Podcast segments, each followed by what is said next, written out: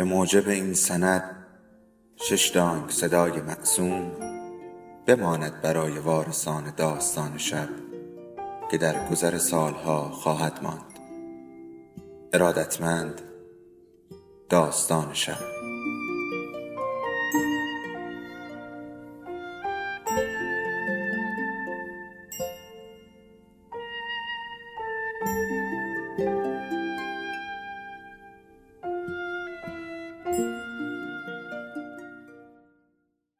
یکی بود یکی نبود.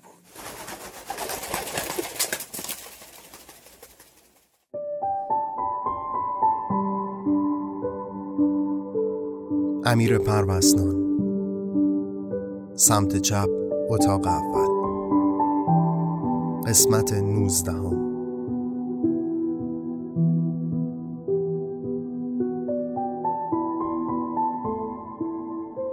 آدم های دبیرخانه دست از سرم بر نمی داشتند. دوباره احزارم کردند. این بار برخورد دفعه قبل را نداشتند و یک مشت عکس و فیلم پخش کردند که مکالمه های من و قدیمی را نشان می‌داد و بعد هم صحنه هایی از رفتنم توی بیمارستان و حتی وقتی که توی گوش پزشک و پرستار حرف زده بودم را هم پخش کردند.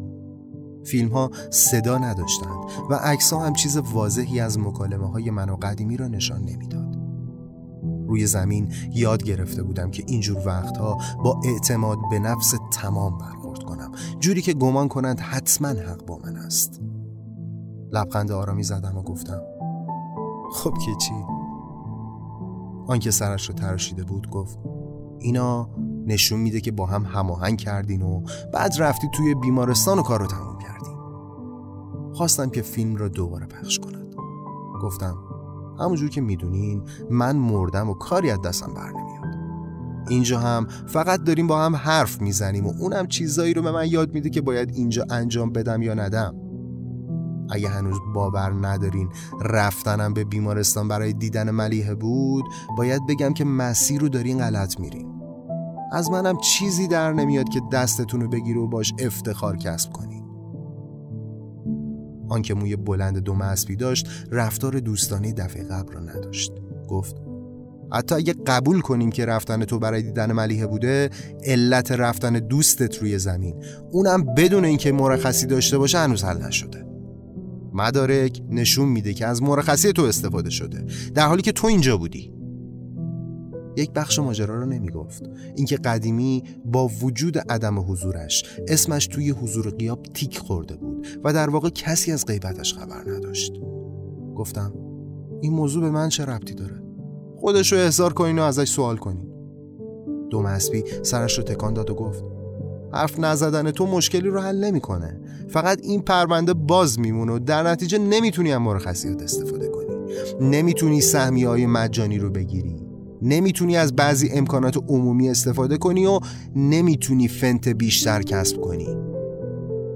داشتن همه حقوقم رو یک جا می‌گرفتند. گفتم سر و ته این داستان و مردن سعید توی بیمارستان هیچ ربطی به من نداره. حالا این پرونده تا هر وقت که می‌خواد باز باشه. بعدم بلند شدم که بروم بیرون. آنکه سرش رو تراشیده بود دستم رو محکم گرفت و گفت حواس ما به تو اون دوستت هست. حتی می‌دونیم یه سر به زیر زمین خوابگاه قدیمی یا زدین. حتی می‌دونیم دوست چطور رفته روی زمین در حالی که مرخصی نداشته. هر حال اگه دوست داری بازم بری و ملیحه رو ببینی باید همکاری کنی و بگی اون چطور رفته و سعید چطور مرده. داشتن مزخرف می‌گفتن. داشتن با ذهن من بازی می‌کردن. داشتن ملیحه را ابزار می‌کردند که همه چیز را بگویم و بعد هم دودمان من و قدیمی را بسوزانند. داشتن روی اعصابم راه می‌رفتند. گفتم فکر می‌کردم اینجا حداقل تهدید نمی‌کنن و اجازه راحت نفس کشیدن داریم. برای آدمی مثل من که نمی‌توانست به زنی بگوید دوستش دارد مرگ بهترین راه حل است.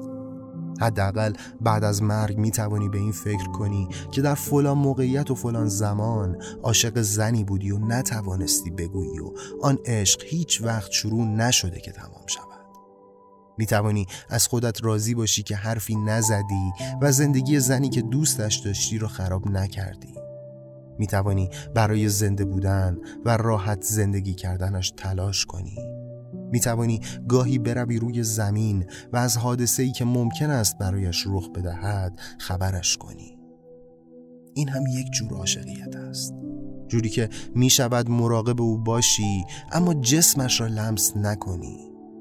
کنارش توی خیابان قدم بزنی و وقت رد شدن از خیابان سمت ماشین ها بیستی و درست توی بلوار وسط خیابان جایت را تغییر بدهی تا او سمت ماشین ها نباشد.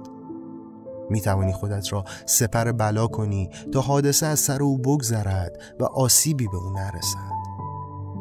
راستش من به آدم های دبیرخانه دروغ نگفتم.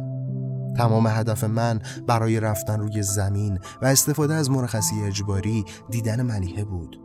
حالا این وسط باید به قدیمی هم کمک می‌کردم تا به هدف مزخرفش که مرگ سعید بود برسد.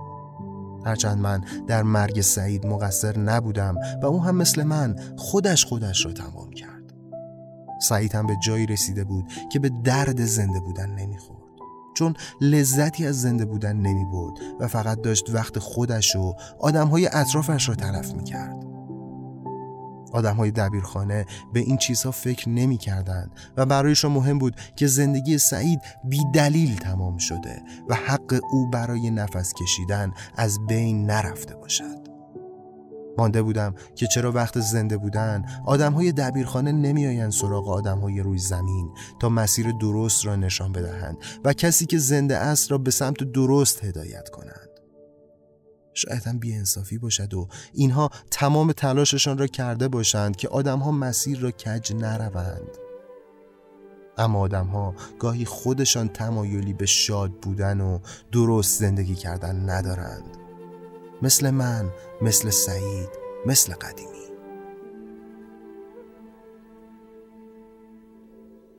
داستان شب بهانه است. برای با هم بودن دور هم نشستن شنیده شدن.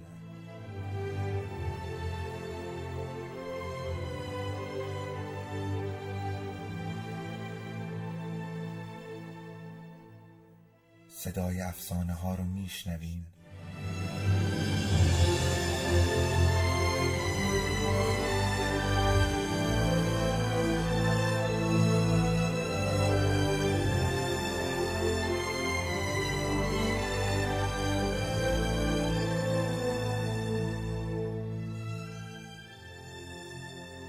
شبتون بخیر.